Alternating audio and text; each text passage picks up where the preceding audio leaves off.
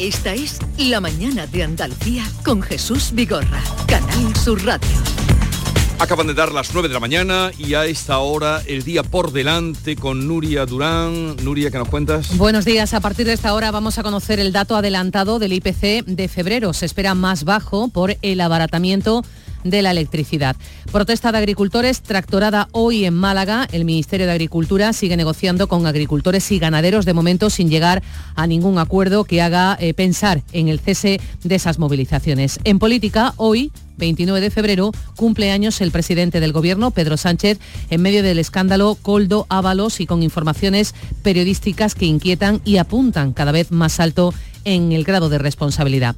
Lo estamos conociendo esta mañana. Dos personas han subido a la Giralda de Sevilla por los andamios exteriores que han colocado para su restauración. La policía ha intervenido tras la llamada de algunos viandantes. La aventura les ha costado una multa y en Almería la Policía Nacional ha intervenido 470 kilos de hachís ocultos en un doble fondo de un tráiler de transporte de animales vivos. El conductor ha sido detenido. Está ocurrido en la autovía 7 a la altura de Sorbas.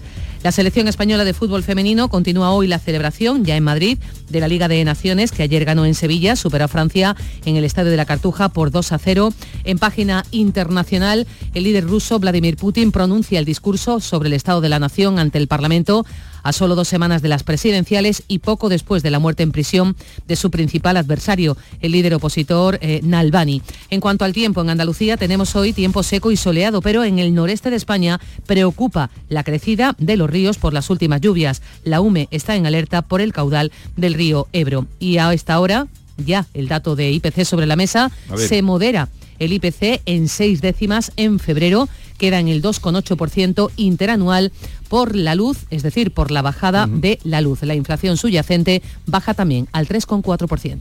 2,8 la de febrero. interanual, la subyacente 3,4%. Ha subido eh, de enero a febrero, de febrero a enero, tres décimas, pero la interanual queda en 2,8. Muy bien. Eh, gracias Nuria. Mm, comentaremos este dato ahora con Manuel Alejandro Cardenete eh, catedrático de Economía, que estará con nosotros y consejero de la Cámara de Cuentas. No sé si queréis eh, comentar algo sobre este dato del IPC. Esto es como cuando mm, te dicen que te van a sacar un brazo, después te sacas solo un dedo, ¿no? después de la inflación que hemos tenido hace no mucho tiempo, estos datos parecen razonables, ¿no? Pero claro, es que somos, ahora mismo somos un 2,8% más pobres que hace cinco minutos, ¿no? Y... ¿Tú lo has notado? Seguramente, no, no, seguramente lo voy a notar. Eh, eh, bueno, luego como viene el profesor de, economía, con él hablaremos. Oye, que eh, la gente anda muy mal, ¿no? Estos dos que han subido a la Giralda por los andamios, la gente está... O, hay gente muy mal. ¿Habéis oído la noticia o no? Sí, sí, sí. Habéis oído, esta mañana, yo esta mañana es cuando me he enterado. La escuché esta mañana con el informativo local de, Canal Sur a veces resulta mm, inquietante leer algunas informaciones, eh, y estoy pensando en estas y estoy pensando en otras incluso un poco más, graves que dicen, eh, o estamos rodeados de locos, o es que la gente cuerda no somos noticia, ¿no? Ah, por supuesto que no. claro. Pero a veces uno dice, no, cuando ves estas cosas de un abuelo que abusó de sus nietas y no sé cuánto, y, ves este tipo de cosas y dices, madre mía, pero hay, tanta gente mal de la cabeza. Esto igual no deja de ser una anécdota, ¿no? Pero pero no sé, necesidad de Nos vamos a extinguir, nos vamos a extinguir. sí, no, sí, vamos hacia la extinción. Como era aquello, ¿quién decía aquello de quién decía aquello de que muchos de los males del hombre vienen de no quedarse más tiempo en la cama, ¿no? Bueno, no, eso que esa frase que le han dado muchas vueltas, pero se atribuye a Pascal, ¿no? A Pascal, de todo lo malo que le pasó que al hombre. no se quedó en la cama. Le parece no, por salir de su habitación, otros dicen salir de su casa. Todo lo malo que le pasa al hombre le pasa por salir de su casa. Efectivamente. No, pero mm, una de las cosas mm, buenas que tienen las redes sociales, que no, creo que es otro debate, las cosas malas que tiene, pero una de las cosas buenas que tienen las redes sociales en la actualidad es que muchas veces eh, hay gente que hace, se graba un vídeo o, es grabado haciendo algo que tiene una aplastante lógica. O sea, una madre, por ejemplo, haciendo una reflexión sobre cómo se les va la cabeza al resto de madres en la puerta del colegio, por ejemplo, con, los disfraces, y hace un discurso que tú lo, lo escuchas y dices, por fin, alguien normal, y se convierte en viral. Quiero decir, eh, que esa normalidad que, que, que, en ocasiones echamos de menos, mm, eh, gracias a las redes sociales se convierte en algo extraordinario. Es que lo normal se ha convertido en algo extraordinario. Al margen de que, bueno, de que hay gente que está, mm, no, hacen cosas que son inexplicables, como pues, estos dos chavales o chavalas, o no sé lo que serán, que han subido a la giralda y se convierten en noticias por la rareza, ¿no? Pero la normalidad, hemos llegado a un punto que la normalidad también es noticia. Cuando además esto se convierte en retos, se convierte en retos y genera un efecto imitación. Ahora vea quién, quién se sube más alto. Sí, y, sobre todo, claro, grabarlo, que supongo que, estaría detrás de eso, para luego ponerlo, para tener eh, likes, para tener seguidores, en fin. Eh, el sentido común. Era eh, poco comentar esta, como otras que pasan, ¿no? Que no dejan de salir. Em, bueno, ya digo que en el momento estaremos con Alejandro Cardenate, pero mm, no sé, ¿cómo lo de Ábalos, cómo se come volviendo eh, esto que hemos conocido hoy con esa tournée que se dio ayer? Porque claro, ayer el hombre va por todos los medios donde lo atendieron, que ahora todos lo, querrán tener, y él se deja ir. Em, con esto que hemos conocido hoy, que si hace un mes estaba eh, negociando con, con, con, los de la trama, ¿no? A mí me da la impresión de que, de que esta... Yo, tengo que decir, antes que nada, que yo me he equivocado profundamente porque estaba seguro que Ábalos iba a dimitir. Decía, no me imaginaba un escenario que pudiera aguantar. En el que pudiese aguantar. Lo que pasa que a veces, y voy a parafrasear al presidente Sánchez, a veces hay que hacer de la necesidad virtud. Y a mí me da la impresión de que Ábalos, que es una persona a la que no se le conoce una ocupación, una vida profesional más allá de la política, eh, está, está obligado a aguantar por una cuestión de supervivencia vital. Quiero decir, supongamos que Ávalo dimite mañana, que es lo que debería hacer, y eso creo que poca discusión tiene. El hombre, ¿qué hace con su vida? O sea, ¿de qué va a comer a partir del, mes que viene? ¿no? Eh, Los políticos tienen paro, que no lo sé. Eh, bueno, sí, sí tienen, tienen, el, diputado tiene un paro. Tiene un paro, pero bueno, pero el paro luego se acaba, ¿eh? Y, sí, se acaba, se acaba. Y Ábalos no es una persona... No, no, no va a preparar las oposiciones de magisterio si es que lo terminó. Exactamente. No se va a poner a preparar las oposiciones Entonces, Me parece que muchas veces hay casos de, supervivencia eh, que no tienen más explicación que esa misma. O sea, lo que dice Ábalos de yo no quiero acabar mi vida profesional, mi vida política como un corrupto, no quiero pasar la historia a mí esto me parece que son pamplinas. A mí me parece que esto es una cuestión simplemente de, supervivencia, que no tiene ninguna explicación que vaya más allá de eso. José María. Sí, porque lo que ha, lo que ha trascendido también un poco es que eh, pidió efectivamente una, una, salida, personal, es decir, eh, eh, un, sueldo, un cargo, quizá una embajada discreta, pidió algo que no se lo iban a dar, ¿no? De todas maneras, ayer en esa, en esa romería por los medios que se dio, pues según donde lo viera, a veces parecía entre juguetes rotos, incluso a veces alguien, un resiliente, ¿no? Si eh, eh, él está tratando de dar una épica a su discurso que lo asemeje al Pedro Sánchez que estaba defenestrado y que después resucitó, ¿no? Porque entre que entre el Comité Federal que quiere tirar por la ventana a Sánchez y su elección como secretario general pasan apenas unos meses, o sea, es, increíble el cambio, ¿no? Entonces él apela un poco a eso, a que él no sabía nada y que eh, él resistirá y que va a resurgir, pero es evidente que yo, estoy con Héctor, o sea, yo me equivoqué, pensaba que no iba, pensaba en Cifuentes, ¿no? Que se negó a dimitir con cierta altanería, no voy a dimitir, no voy a dimitir, y tú, y cayó porque es que eh, eh, es de sentido común, si, están haciendo lo que están haciendo, tiene una responsabilidad política, aunque no la tengas penal, invigilando, y, sin embargo se ha trincherado ahí, pero bueno, yo creo que eh, es, inédito donde nos adentramos, porque alguien del PSOE en el grupo mixto eh, bueno, es un poco un territorio más inestabilidad todavía, con, mm. lo poco que lleva la legislatura. Y, lo que, puede venir todavía. Adelante. Laura. Y lo más, a mí lo que a mí ayer que intervine en, el mirador eh, aquí en, la casa también, mm, a mí lo que más me, también me, indigna, ¿no? Que es que todo esto, todo esto, sin contar con la amnistía, los presupuestos, la investidura. Mm, es que, es, que toda, toda España está paralizada políticamente a cuenta de todo este tipo de cosas.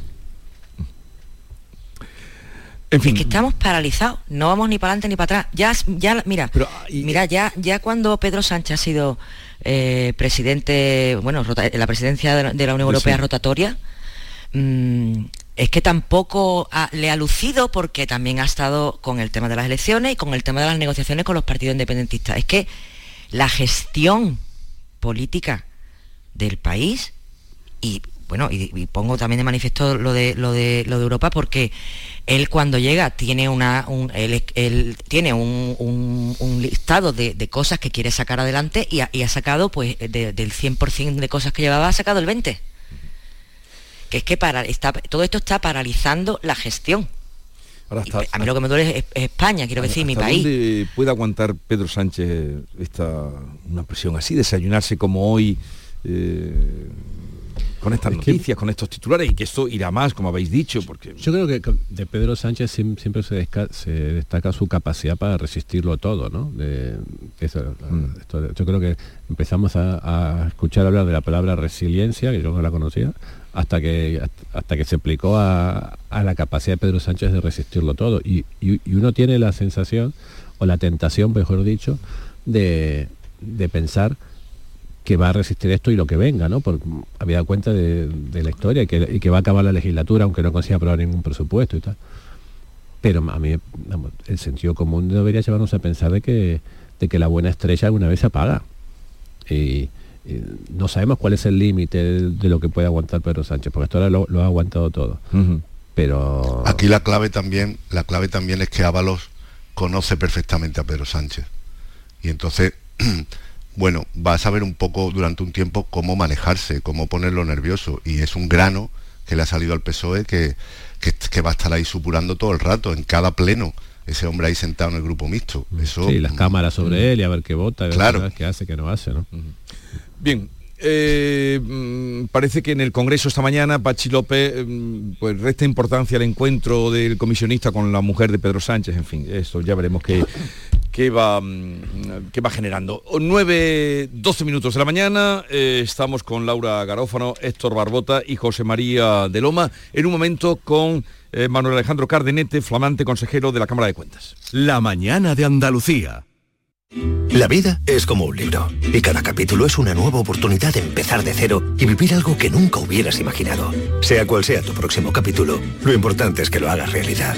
Porque dentro de una vida hay muchas vidas y en Cofidis llevamos 30 años ayudándote a vivirlas todas. Entra en cofidis.es y cuenta con nosotros. Hace nada eras un bebé y mírate, todo un hombre, con tu trabajo, tus amigos, tu casa. estoy muy, muy orgulloso de ti, hijo mío. Gracias. ¿Puede arreglar la cisterna o...? Tengo que encargar una pieza, pero sí, hijo mío, sí. Por 17 millones de euros uno se hace padre de quien sea. Ya está a la venta el cupón del Extra Día del Padre de la ONCE. El 19 de marzo, 17 millones de euros. Extra Día del Padre de la ONCE. Ahora cualquiera quiere ser padre. A todos los que jugáis a la ONCE, bien jugado. Juega responsablemente y solo si eres mayor de edad. En cofidis.es puedes solicitar financiación 100% online y sin cambiar de banco. O llámanos al 900 84 12 15. Cofidis, cuenta con nosotros. Canal Sur. La radio de Andalucía. Vuelve a tomar ese España a debate, con los más interesantes análisis de la actualidad. El jueves 7 de marzo, Mariano Rajoy examinará la actualidad española y pondrá el colofón a la duodécima edición del Foro España a debate. A las 20 horas en el Auditorio Rafael de León. Entrada libre hasta completar aforo. Síguenos también por streaming. Ayuntamiento de Tomares. Tomares como a ti te gusta. ¿Tienes problemas con tu dirección asistida, caja de cambios, grupo diferencial, transfer, turbo o filtro de partículas? Autorreparaciones Sánchez, tu taller de confianza en la Puebla del Río. www.autorreparacionessánchez.es. Líderes en el sector, Autorreparaciones Sánchez. Centro de Implantología Oral de Sevilla, CIOS, campaña especial 36 aniversario implante, pilar y corona, solo 600 euros. Llame al 954 22 22 60 o visite la web ciosevilla.es. Estamos en Virgen de Luján 26, Sevilla. Recuerde, solo 600 euros. No te puedes perder Ciclolé, el mayor evento de ciclo indoor de Sevilla que se celebrará en Airesur el 9 de marzo. Una jornada deportiva de seis clases con instructores de reconocimiento nacional. Además, es un evento solidario ya que si te registras, Airesur donará 3 euros a la Asociación Pulseras Rosas. Más información en ccairesur.com. Airesur, todo lo que te gusta. Plaza de Toros de Sevilla, Empresa Pajés, abono de localidades de la temporada taurina 2024, renovación de abonos del 26 de febrero al 5 de marzo, nuevos abonos del 26 de febrero al 9 de marzo, abono especial para jóvenes y jubilados, posibilidad del pago fraccionado del abono, horas de taquilla de 10 a 2 y de 5 a 8 en las taquillas oficiales de la empresa, en la Plaza de Toros, Paseo de Colón, lamaestranza.es, patrocinado por Caja Rural del Sur. Los andaluces somos líderes en poner el alma en todo, en sacar una sonrisa, en dar siempre la bienvenida. Somos líderes en el arte de sentir, en echarle coraje al día a día, en exigirnos cada vez más. Somos líderes en entendernos, en amarnos, en escuchar a los demás. Tenemos mucho que celebrar. 28 de febrero, Día de Andalucía, Junta de Andalucía.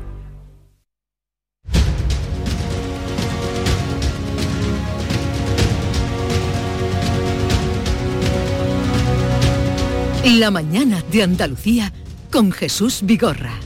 Y como les había anunciado a mis compañeros esta mañana que están conmigo, Laura Garófano, José María de Loma y Héctor Barbota, eh, recibimos la visita de Manuel Alejandro Cardenete, que eh, desde hace unos días es consejero, flamante consejero de la Cámara de Cuentas, pero él, bueno, tiene un currículum muy largo, a pesar de ser joven, eh, catedrático de Economía, eh, fue viceconsejero de la Consejería de Turismo, Regeneración, Justicia y Administración en la legislatura pasada, luego acabó siendo consejero de Educación en sustitución de Javier Imbroda y Javier Imbroda también fue de la Cámara de Cuentas, ¿no? No, Javier. no, fue. Javier no perteneció. Mm.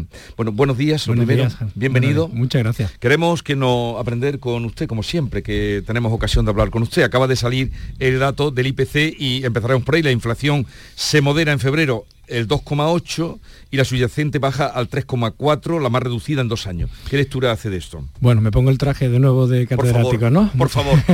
bueno, pues yo creo que va en la línea en la que en la que parece que tiene que ir el año 24. De hecho, la semana pasada, sí, la semana pasada, desde mi universidad presentamos el informe de previsión de, de IPC, de precio para el año 24, y estábamos dando que este año nos tendríamos que mover en torno al 2%, y ese es el camino. Yo creo que afortunadamente el año 24 deberá ser el año donde ya dejemos de hablar de IPC. La subyacente, que todavía está un poco calentita eh, por el tema de los productos alimenticios, es la que debe también controlarse, pero yo creo que es una buena noticia. Y lo importante, que sería lo importante, es que en primavera, yo tengo una apuesta personal de que en primavera la señora Lagarde, la gobernadora del Banco Central Europeo, baje el tipo de interés de intervención, que nos vendría muy bien para repuntar de nuevo aún más la economía. Mm. Por tanto, inflación bien, que siga así y que el Banco Central se ponga las pilas y no esperemos a verano a bajar el tipo de interés y eso repercutiría también en, la, en el Euribor. Claro, el Euribor es el tipo de interés... los oyentes lo entienden. el tipo de interés de intervención es la referencia que marca el Banco Central. ¿De acuerdo? El Euribor es el tipo de interés en el cual los bancos comerciales se prestan entre ellos y está correlacionado, no directamente, pero sí, si el tipo de interés de intervención es más barato, los bancos comerciales podrán prestarse el dinero entre ellos más barato. Y eso a quién repercute finalmente, a quién es, a la hipoteca de cada uno cuando te toque revisar. Bueno, como ha llegado usted a la Cámara de Cuentas, lo primero es cuéntenos qué es la Cámara de Cuentas y para qué sirve. Pues sí, llegué el lunes. El lunes tomé posesión delante del presidente del Parlamento porque lo primero que hay que decir es que la Cámara de Cuentas es un órgano independiente del Gobierno, del Ejecutivo, y que es lo que se llama un órgano de extracción parlamentaria. Eso qué quiere decir que quienes nos eligen son los parlamentarios. De hecho, yo tuve el honor de que en la votación de la semana pasada, el miércoles, tal día como hoy, eh, tal día como ayer, eh, recibió el apoyo de los 106 parlamentarios. Eso hace que haya una independencia, de hecho el puesto de consejero es por seis años para que no coincida con el mandato electoral y lo que se trata este organismo, igual que las otras cámaras de cuentas de las otras comunidades autónomas, a nivel europeo también existen cámaras de cuentas eh, por, regiones y por países, y en España tenemos el Tribunal de Cuentas, lo que hace es velar por cada euro que se gasta en el sector público. De hecho, la Cámara de Cuentas Andaluza tiene responsabilidad sobre 1.513 instituciones locales, diputaciones, ayuntamientos, consorcios de ayuntamientos, etcétera, toda la cuenta general de la universidad, consejería, entes eh, instrumentales y las 10 universidades públicas. Por lo tanto, se vela por el uso de cada euro. Yo creo que la salud democrática que, provee una, institución independiente con su equipo de auditores para revisar esas cuentas nos hace que estemos más tranquilos. Pero eso es cuando los organismos públicos les consultan o ustedes van ya eh, eh, vamos de, oficio, vamos de oficio. lógicamente intentar evaluar todos los años 1.600 instituciones es imposible. El número de funcionarios ahora mismo son de 121 funcionarios los que tiene la Cámara de Cuentas, entre auditores, técnicos de auditoría, ayudantes de auditoría. lo que se hace es lo que se llama un plan. Entonces todos los años se aprueba un plan de, de evaluación, de análisis y de auditoría, donde hay algunos que sí son recurrentes, por ejemplo la cuenta general de la Junta de Andalucía sí se hace todos los años, pero lo que se hace es un programa donde se analiza eh, atendiendo al nivel sectorial por temática, educación, sanidad, salud, sí, sanidad, eh, temas de asistencia social o por provincia, se hace un programa de intervención. Por tanto, pues este año tocan tantos ayuntamientos de tanta población, tantas diputaciones, todo va así, de forma que se intenta que cada cinco años, cuando menos, cada institución de esas 1.600 que digo, pase todos los años por la Cámara de Cuentas. También recurrente, por ejemplo, la rendición de cuentas de las cuentas de las universidades, por ejemplo, de las universidades públicas.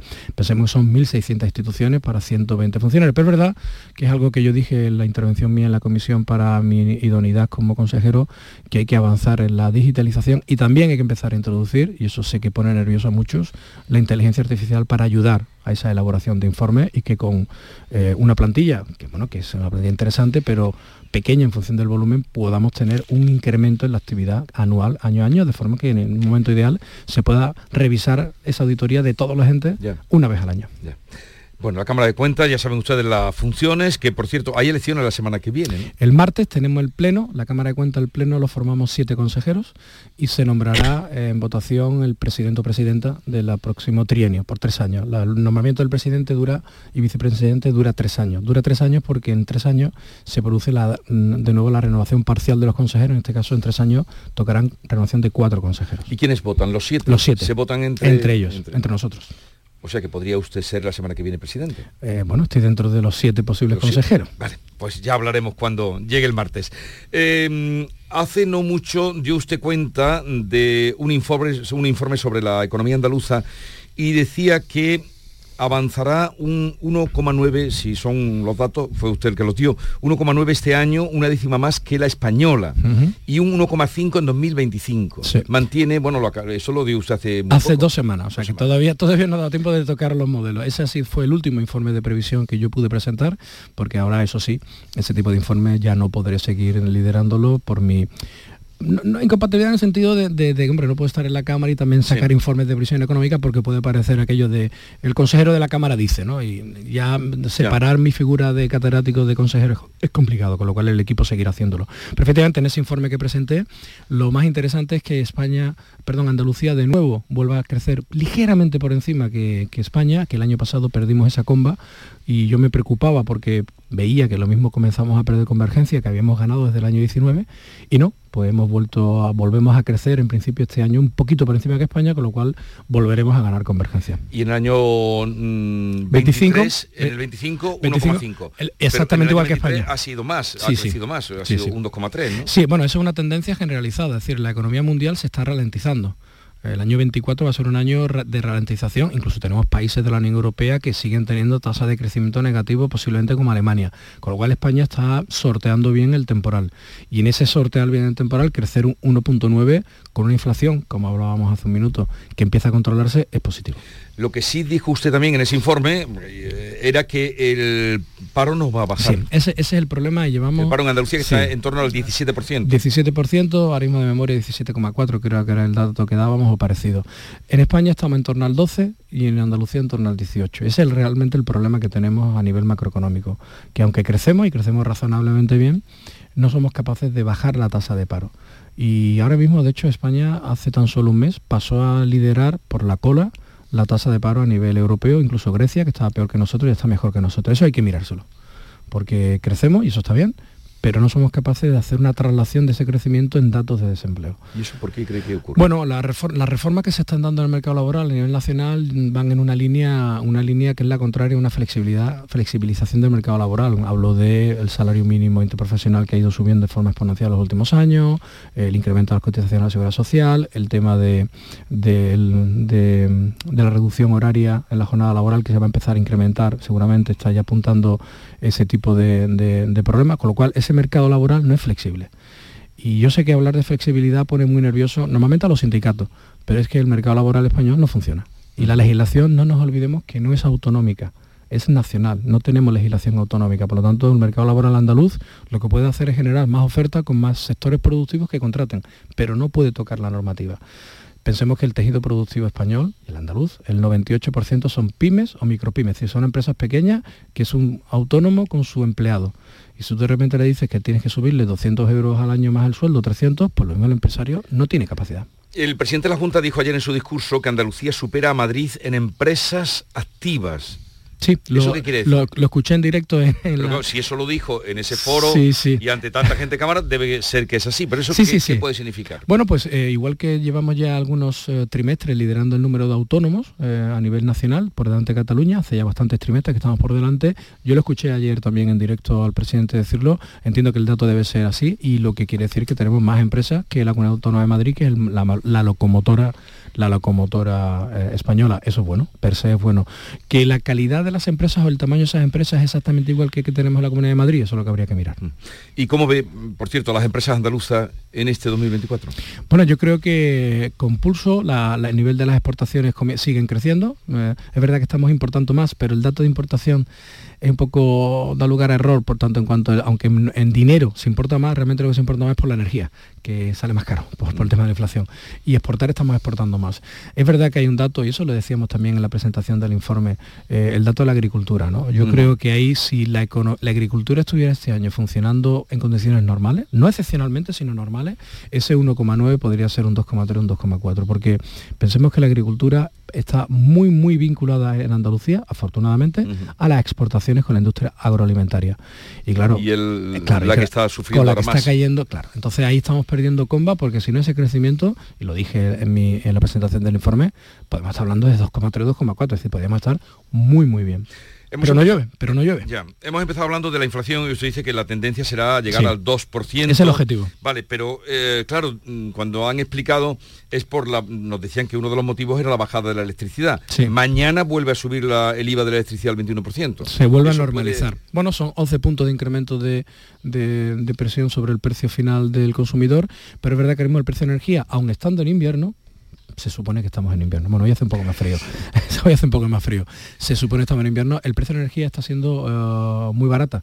El precio del petróleo se ha controlado muchísimo en las últimas semanas y es verdad que estamos teniendo mucha capacidad de generación de renovables, con lo cual ahora mismo el pool energético está siendo muy barato. Eh, dicho de otra forma, creo que la subida va a tener suerte el gobierno porque le viene en un momento donde el gobierno de la nación, porque el precio de la energía está barata. Mi pulso que seguramente quede compensado la subida del IVA con el abaratamiento del precio energético y nos quedemos como el, como el chiste, virgencita, virgencita, que me quede como estoy, ¿no? Bueno, quiero, mm, ya le decía que me acompañan Héctor Rorrota, que está aquí a mi vera, José María de Loma en Málaga, Laura Garófano en Cádiz. Si queréis hacer alguna pregunta, lo que queráis preguntar, él lo sabe todo, eh, lo explica muy bien, Manuel Alejandro Cardenete lo explica muy bien. Si queréis hacer una pregunta, basta que me lo digáis y adelante. ¿eh? ¿Tú quieres, Héctor? Yo, tengo dos, una como economista y otro como miembro de la Cámara de Cuentas. Eh, en, en, segunda, en, su nueva función, hace unos años, hace dos o tres años, no recuerdo bien, hubo una crisis en la, en la Cámara en, cuanto a, un problema entre el PP y el PSOE sobre eh, eh, la duración de los del mandato. del mandato que tenía. Entiendo que con esta renovación esa crisis queda, queda zanjada y se empieza a, una nueva etapa. Efectivamente. esa, es la, esa de hecho ha sido la idea también del presidente a la hora incluso de, porque yo fui propuesto por el Grupo Parlamentario Popular, el, un perfil como el mío, ¿no? incluir en la Cámara a alguien que no está afiliado al partido, que mi trayectoria está ahí encima de la mesa y que lo que se busca es volver a una situación donde la Cámara de Cuentas no sea el sitio o el lugar del enfrentamiento político y partidista. Hay otros foros para eso. La Cámara de Cuentas es un órgano colegiado siete miembros que coordinan un equipo de auditores que lo que intentan es velar por cada euro público. Y en ese euro público hay euro que es gestionado por un partido y por otro partido y por terceros partidos. Por lo tanto, se trata de que eso no sea el organismo del pim pam pum, para entendernos. Ah, por tanto, el perfil elegido, en este caso por el presidente, ha sido un perfil que es el de mi persona, para incorporarme a la Cámara con mi experiencia en gestión, tanto pública como a nivel de conocimientos como académico. Y eso es lo que debe ser. Y lo que decía antes, intentar incrementar el volumen de actividad y con la experiencia que he podido pasar o tener durante estos años, que la Cámara siga subiendo también de, intensidad en número de informes y en calidad y en cantidad. Y también hay algo que a mí me gustaría y que mi perfil lo permite también es que se vea, que se visualice por parte del ciudadano que la Cámara es un organismo que vela por cada euro de cada ciudadano que se paga en nuestros impuestos. Y esa es, esa es la idea. Y la segunda es un poco una pregunta de, servicio público, ¿no? Por, lo, que acaba de comentar de, la, de, los intereses, eh, eh, de, la tasa de interés y, cómo van, pueden ser eso en las hipotecas. Una persona que esté pensando ahora en, contratar una hipoteca, que los bancos están ofreciendo ahora intereses a, tipo fijo, porque la gente está asustada porque es lo que puede pasar pero por lo que usted está planteando, mm, contratar ahora mismo una hipoteca de tipo fijo igual no sería una buena idea, ¿no? Teniendo en cuenta que van a bajar. Vale, en este momento quiero, de memoria, ¿eh? creo que el 60% de la hipoteca del año pasado ya fueron a tipo de interés fijo. La tendencia ha sido esa. El Oribo está bajando, creo que está ahora en torno a 3,6, estuvo a 4 y pico hace tan solo un par de meses.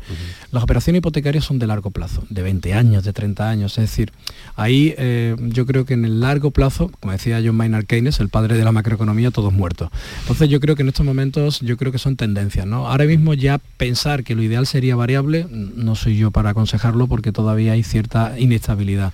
Pero es verdad que estas operaciones al final son de largo plazo. Yo creo que 30 años de hipoteca puede pasar tantas cosas que puede haber momentos donde te compense tenerlo fijo y momentos donde te compense tenerlo variable.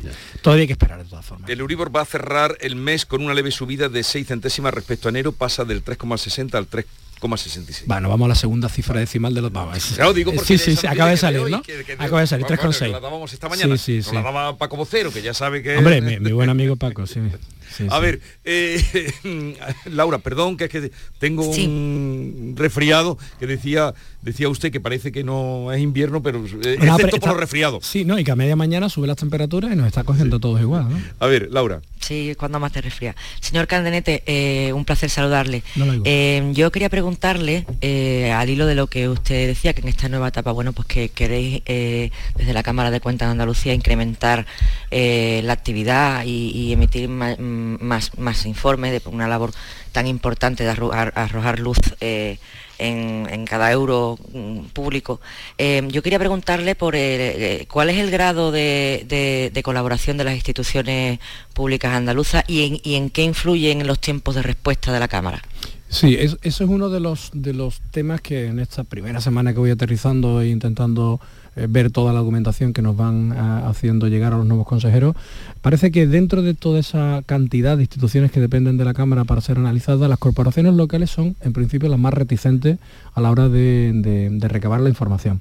Pensemos que la Cámara de Cuentas no, tiene capacidad sancionadora más allá de publicar esos informes en el boletín del Parlamento y en el propio BOJA, el boletín oficial de la Junta de Andalucía, una vez que el informe es definitivo. Mm. Pero no sancionamos, para eso existen otros mecanismos, como puede ser una oficina, la oficina antifraude, que también está en el seno del Parlamento, cuando se detecta una gran irregularidad y es, denunciada. Pero es verdad que los ayuntamientos son reticentes a presentar papeles, para entendernos. Hay de todo como, como en botica, pero vamos, son más de 700 ayuntamientos y donde cuando empiezas a pedir, algunos tienen capacidad, muchas veces por sus propias infraestructuras. Son pequeños ayuntamientos que mm. tienen, digamos, una capacidad limitada para darte la información que se solicita cuando la Cámara lo hace. De hecho, parte del papel que tiene, que tiene, que hace y que va a seguir haciendo y potenciando la Cámara es ayudar también. No se trata solamente de una labor fiscalizadora, sino también en ese análisis financiero y económico ayudar a los procesos y gestiones de los propios ayuntamientos, donde después de una auditoría de la Cámara puedan ver mejorada su eficiencia y su gestión en esos ayuntamientos. No se trata de ser los hombres de negro, para entendernos. Se trata de ayudar para que esa gestión sea más eficiente y forma parte de la fiscalización. Pero sí están obligados a darle... Sí, sí, están obligados a entregar la documentación. Pero es verdad que pensemos que hay ayuntamientos de pocos habitantes, que tienen un poco funcionario y bueno, y tengan este informe. Entonces, claro, hay momentos en que puede haber un colapso o bloqueo, ¿no? Eh, José María, no sé si quieres preguntar algo. Sí, sí, un apunte. Buenos días, señor Cardenete. Buenos días. Eh, eh, se ha, se ha alejado ese fantasma de que hubiera una, posible recesión en España o una crisis más grave después de la pandemia. Estos años se habló un poco, no haga una breve prospectiva, o sea, podemos entrar en, una situación económica delicada o no apuntan a eso los parámetros. No apunta, no apunta. De hecho, todo parece indicar que a nivel internacional este año puede ser el último año de esta zona de valle después del tuvimos el crack del 20 con la COVID. El 21 nos disparamos todos, todos a nivel mundial hablo, y todo se ha vuelto una cierta normalización con una ralentización ligera. Todo apunta a que esa fase acabará este año 24 y España, ya digo, está mm, digamos, liderando bien esta salida de la crisis y nada apunta a que tengamos una caída de PIB ni mucho menos negativa. Ahora mismo estamos dando para el año 25 1,5%. Si ya no tenemos inflación, es una tasa razonable. Ideal sería crecer por encima del 2. Una economía, digamos, industrializada y moderna debería estar creciendo en tasa por encima del 2. Pero ahora mismo, en estos momentos, se aleja el fantasma de una recesión o de una caída del PIB eh, al estilo de Alemania, Francia o Italia, para nada. Pero eso es verdad, como decimos los economistas, que teris paribus, que esto es un latinazgo, mientras todo permanezca constante. No sé qué va a pasar con la guerra de Ucrania, no sé qué va a pasar con la guerra de Israel, es decir, todo, hay parámetros internacionales que de repente saltan y bueno, o como pasó con la COVID, ¿no? que eso nadie lo pudo ver venir, una caída de la actividad del 100%. Y, la sequía que... Bueno, la sequía sí que... Pero hay una cosa que usted, esto a lo mejor ni le compete ni nada, pero cuando hoy se están dando informaciones, ya empezaron ayer, de los ríos que van con el riesgo de desbordarse. En el norte, sí. Y el Ebro y, la falta de agua, ¿esto cómo se come? Algo no, Algo no se está haciendo bien. bueno, el tema de agua, de hecho, algún informe hemos hecho desde, desde mi departamento sobre el tema de sequía. El problema del agua es que la competencia es nacional. De hecho, en la Comunidad Autónoma Andaluza solamente tenemos competencia en un 20% del agua que, que circula por Andalucía y como es competencia nacional hay que lidiar con intereses nacionales y autonómicos y hay mucha, mucha pugna, y ahí vuelvo de nuevo, mucha pugna política en los trasvases, quién se trasvasa, quién no trasvasa, no está, no está no, no, no, puede ser eso, que estemos como con el agua o sin el agua. Sobre todo porque tecnológicamente ya se podría hacer mm, ese tipo de movimientos de agua que hace quizá años no, y no tenemos esa en España yo, que el tema del agua llevo años ya estudiando, eh, Israel, por ejemplo, que tiene mucha menos agua que nosotros, cada gota de agua se maximiza y aquí creo que todavía no seguimos haciendo eso y nos queda, nos queda recorrido. Es verdad, esta mañana veía los desbordes del Ebro, eh, creo que hoy llegará ya a la zona de Zaragoza y da pena porque ese agua se pierde.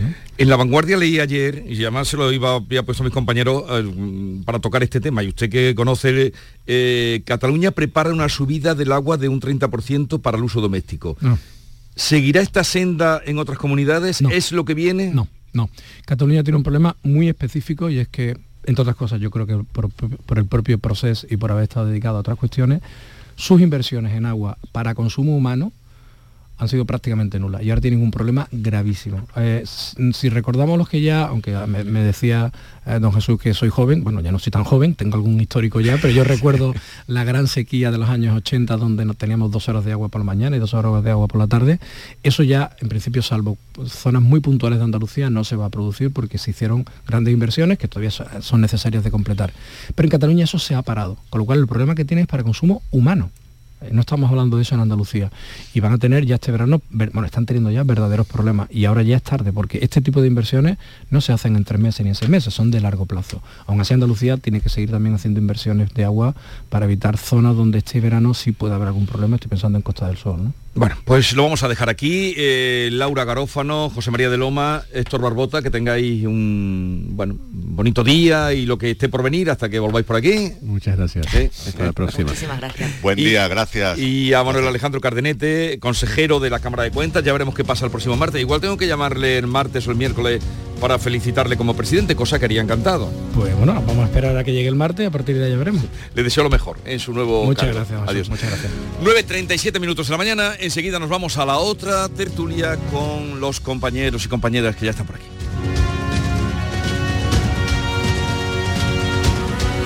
Esta es La Mañana de Andalucía con Jesús Vigorra, Canal Sur Radio. Busca tu camino, una nueva vida,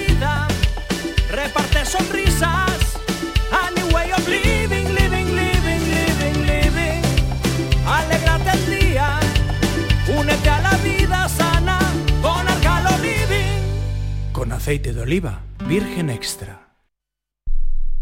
Pregúntale al giraldito, esta es la cumbre más alta. Cuenta la voz de un sabio que para saber de Sevilla le preguntó al giraldillo por los lugares más bellos del barrio de Santa Cruz. Y este le respondió, con aires de azar, maestranza y catedral, la hostería del Laurel has de visitar. Y en ella sus tapas, vinos y demás viandas probar. La Hostería del Laurel. Visítanos en Plaza de los Venerables 5 o a través de nuestra web lahosteriadellaurel.com. Porque si le preguntas al giraldillo, Hostería del Laurel, No te la dejes atrás.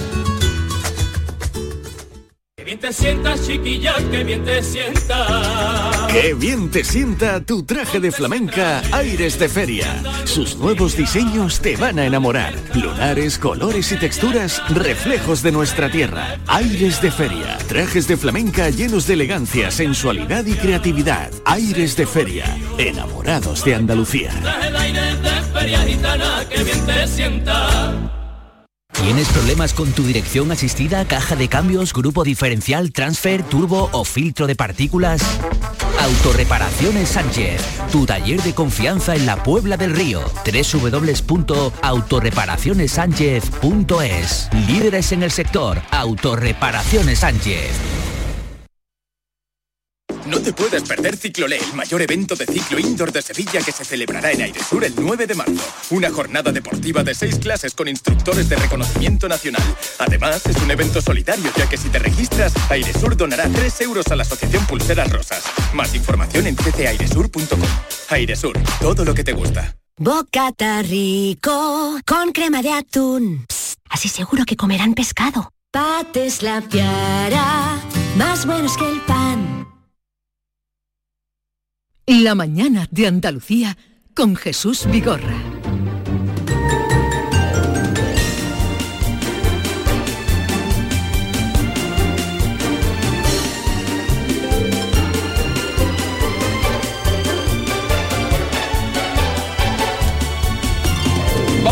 La tertulia. Maite Chacón, buenos días. Hola Jesús, buenos días. Yolanda Garrido, Buenos días. días. David Hidalgo, buenos Hola, días. buenos días. Y Bea Rodríguez, hola, de nuevo. Eh, no me deis mucho la lata que estoy un poquito... ¿Qué te pasa? Estoy un poquito... De resaca de puente, ¿no? Resaca Está- de puente, resaca de, resaca de frío.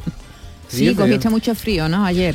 No es Eh, que no, la debió ser, mañana- no sé. Por la mañana temprano. Pero ya iba un poquito tocado, pero tengo una tos... Sí, y ahí, y ahí hiciste el programa al aire libre, con lo cual eso es complicado. Por ahí van a venir los tiros, me Claro, yo me tuve que quitar la gorra un momento porque claro, está mal con la gorra pero, y los, los auriculares. auriculares, no y está yo por ahí bonito. a mí la- me entra por la imagen. cabeza. Me entra por la cabeza. Mira, en una, en una ocasión entrevisté a un astrólogo que se iba a ver las estrellas toda la noche y demás.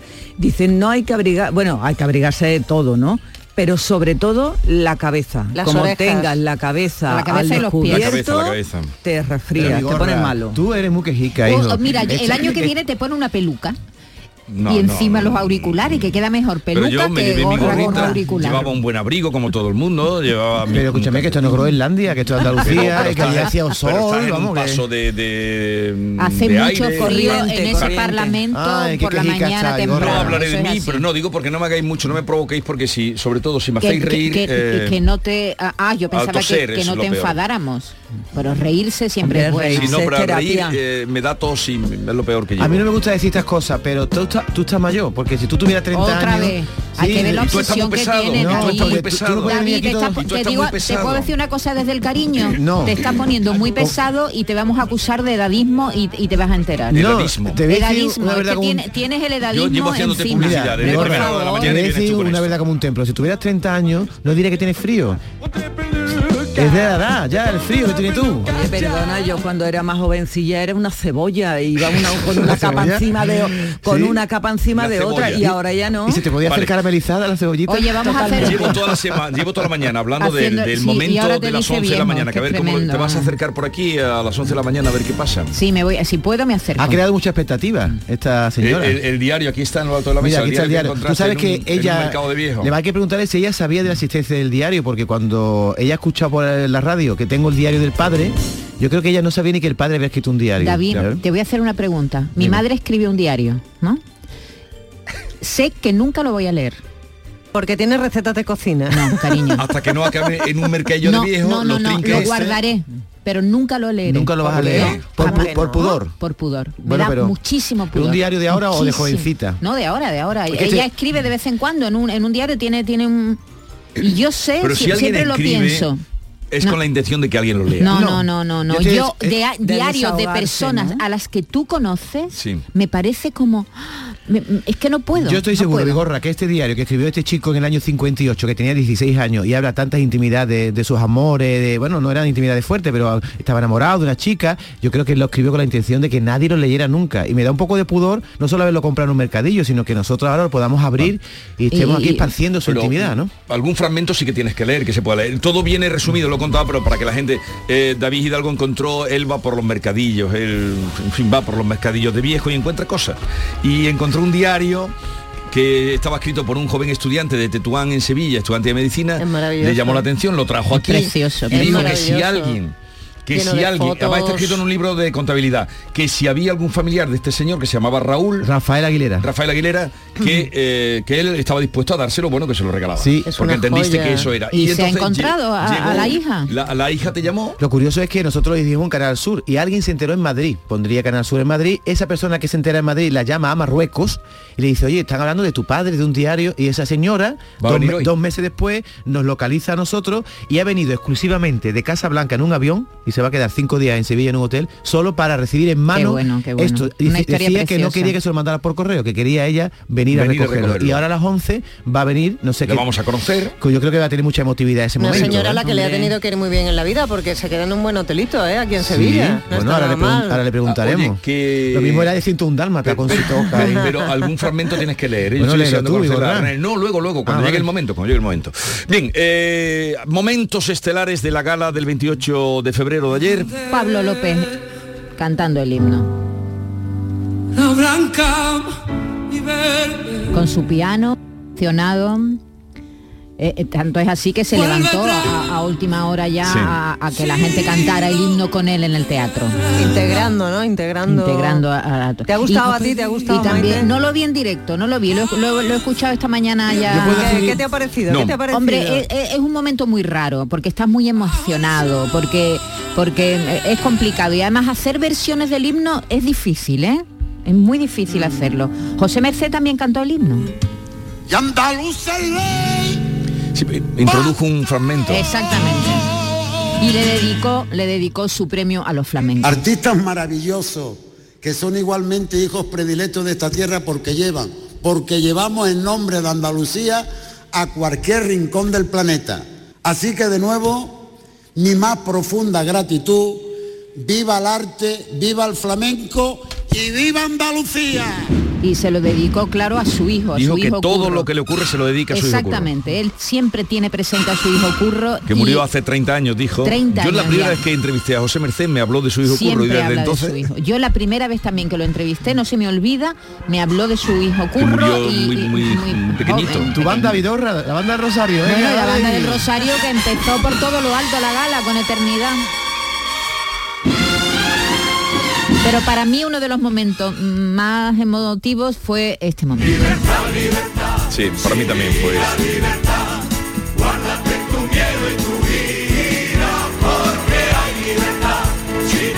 48 años después ¿eh? de, de que este himno, eh, de que esta canción de Harcha se convirtiera en el himno oficioso La cantaba todo el mundo, de la transición y todo el mundo la, la cantaba. Hombre, y Javier Ojeda, que también estuvo allí con Danza Invisible. Contentísimo y además está un poco abrumado, ¿no? Y, pero satisfecho. Yo llevo, llevo festejándolo hace cuatro o cinco días no para recibir felicitaciones.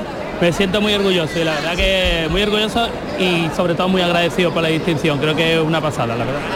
que también estuvieron cantando eh, en, la, en la gala. Así que nada, otra gala más del 28F, que duró mucho, por cierto, porque terminó Tres horas. al filo de las 3 de la tarde, casi Sí. a las 3 de la tarde, ¿eh? una, una gala larga y, y bueno, y como siempre emocionante. ¿Puedo decir una cosa? ¿Quién? Yo lloré ayer dos veces viendo la gala. Una cuando vi a Sara Almagro, que fue el momento este de la chica paralímpica, y otro fue cuando subió José Manuel Moya. El de los Romeros de la Puebla, tan mayorcito el hombre, que ese es un poeta, que, que, que- ¿Cuántos- que poeta. ¿Cuántos? Y mm, tardó un montón, quedan? en, quedan tres de los cinco de los Romeros. Dos fallecieron, estaban representados por su mujer y su hija. Y José Manuel Moya salió todos habían salido, tardó un rato en subir esa escalera, por favor, ponerle al maestranza una rampa o algo para ayudar a ese hombre. Y después cuando llega, le da la medalla y se va. Y me faltó escuchar a José Manuel Moyo, un hombre tan mayor y tan tan poeta, es que a mí me encanta. Eso sí, eso sí encontré yo, que unos hablaran y otros, no. Mm. Pues luego Juan y, medio, Juan y medio estuvo muy bien, con las dos parejitas y se llevó un rato allí la presentadora, pero por ejemplo a los Romero no lo escuché yo hablar y es que unos hablaban, otros no, entonces... Es que se llegan a hablar todos. No, pero... Sí, pero, pero por lo menos José Manuel Moya sí, que porque además sí, los pero. Todos, sí, pero, pero porque José Manuel Moya No, pero sí, tradicionalmente, tradicionalmente Lo- no habla no hablaba nadie, nadie. Habla el, el- al que eligen que dé el agradecimiento. Exactamente. Y José Merced no estaba previsto, pero yo aquí tengo un papelito y voy a es. leer, que fue muy breve, ¿eh? Breve. Es que como es tan larga, tratan de amenizarla de alguna manera, yo lo entiendo, es como, es, es como los Goya, tienen que hacer algo divertido, emocionante, emotivo para hacerla más corta. Y por ejemplo de Juan y medio, pues lo alargaron porque estuvo gracioso. Trajeron a dos parejas que se enamoraron en el programa y tal, estuvo divertido. Pero sí, pero es verdad tú- que hay una diferencia entre los que suben, recogen la medalla y se van y los que están un rato ahí en el escenario. Sí. Siempre se ha hecho así, hablaba el elegido por todos para que hable, en, eh, para dar el Que suele ser el hijo de predilecto. agradecimiento, que suele ser el hijo predilecto, y los demás Vale. recogen la medalla y se van. Yo me harté de llorar. A mí me gusta mucho estas cosas de Andalucía, que la gente reivindique lo andaluz, me encanta. Soy tan andaluz que es que me, me emociono. Si fuera un hombre oso, tendría los pelos así, haría agujeros en la, en la- en la ropa. luego se, Eres se- el hombre lobo. se te ocurren unas cosas. eh, El lobo ver, satireta, El perdona. poeta Lobo Lobo Satireta. satireta. El poeta Enrique Morente entra en el Instituto Cervantes. Ah, eso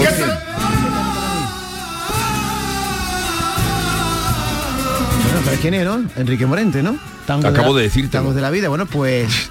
eh, espérate que tenía aquí el papel. No paso de ti, ¿eh? No, espérate que te voy a contar que es importante, Gorra. La Caja de las Letras del Instituto Cervantes ha recibido ayer, en plena celebración de nuestro Día de Andalucía, el legado in memoria de uno de los grandes representantes y el primer cantador que cantó a los poetas, que es Enrique Morente. Consiste en un diapasón, un pañuelo y una máscara, que el presidente y el director de esta institución la han depositado en una caja, en la número 1566 de la antigua Cámara Acorazada de esta sede madrileña del instituto. Estas son las hijas. y con nuestras personalidades todas, mm, hacernos un huequecito aquí en, eh, esta casa tan maravillosa, mm, nos emociona muchísimo.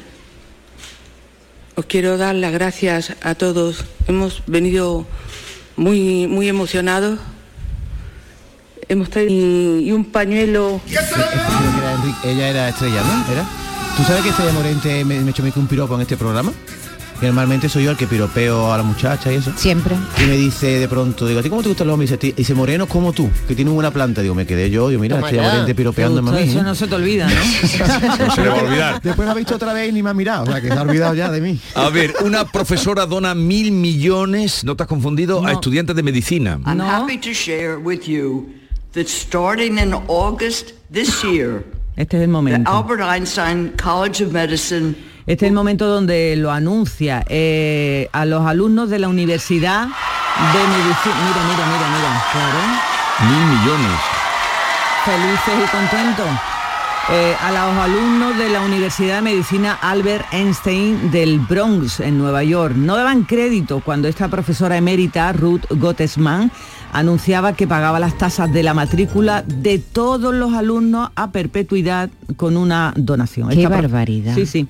Esta profesora ha donado mil millones, como decíamos, para pagar la matrícula de los estudiantes. Tiene 93 años, está ya jubilada, evidentemente, y ahora forma parte de la Junta Directiva de la universidad. Lleva más de 50 años vinculada a esta universidad Albert Einstein. ¿Y se sabe de dónde tiene el dinero? Sí. Bueno, a diferencia de, de otros donantes que, que dan dinerito, ella ha dicho que no quiere que le cambien el nombre a la universidad ni quiere nada especial.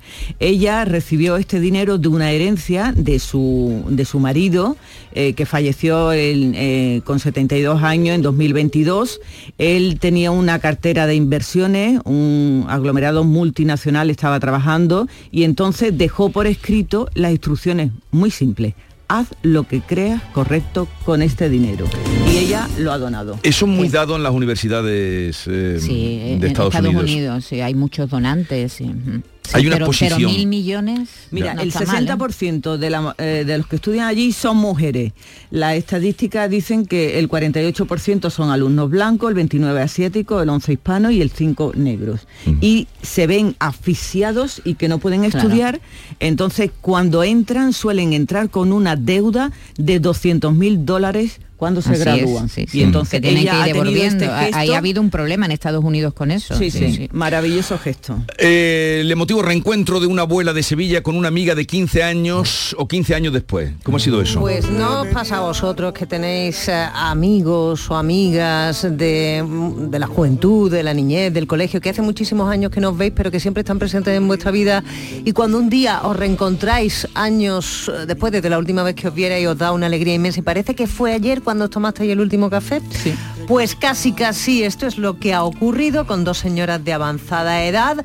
A una de ellas que cumplía 91 años le preparó su, su familia un- una sorpresa y un reencuentro pues inolvidable con una amiga con la que no se veía desde hacía 15 años. Dos señoras muy mayores, ¿eh?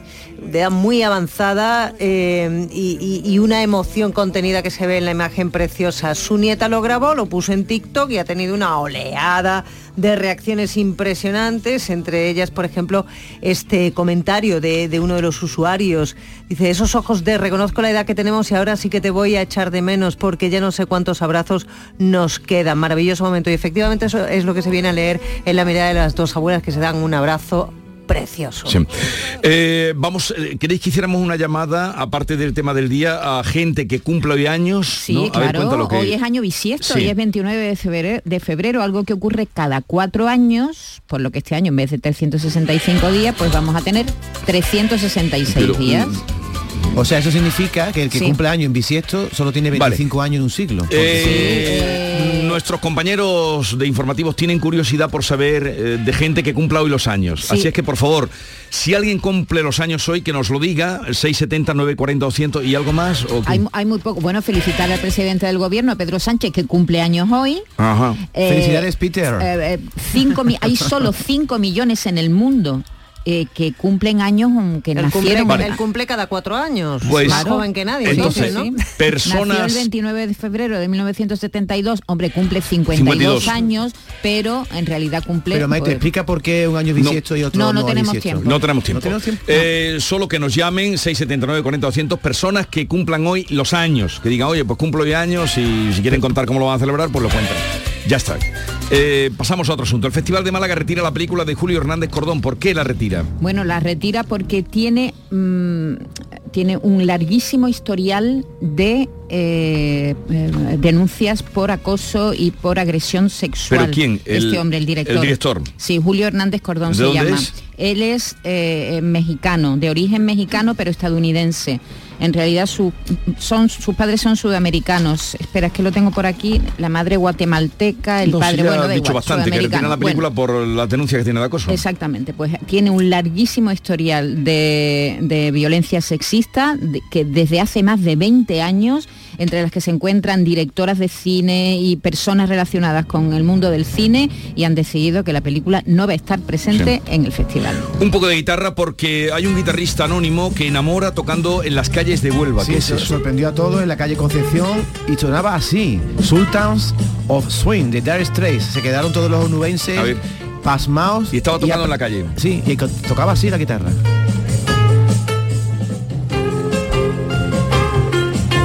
Y bueno, es la primera vez que en Huelva había tanto público viendo a un señor parado en la calle tocando la guitarra y un largo Pero, aplauso. ah, hombre, esto no es nuevo. Aquí tenemos uno. ¿Te acuerdas aquel que vino, que era... eh, También me acuerdo. de- que tocaba en la puerta de correo? Pero en Sevilla es más normal, en Huelva quizá pues ha llamado más la atención porque es una ciudad más pequeña. Por cierto, Vigora, déjame 10 segundos para explicar que el año tiene 365 días y 6 horas.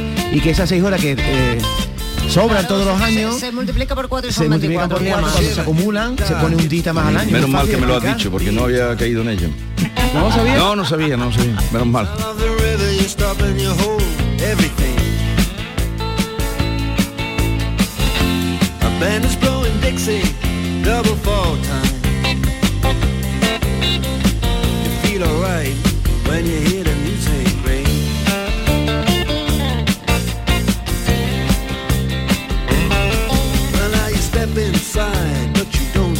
too many faces.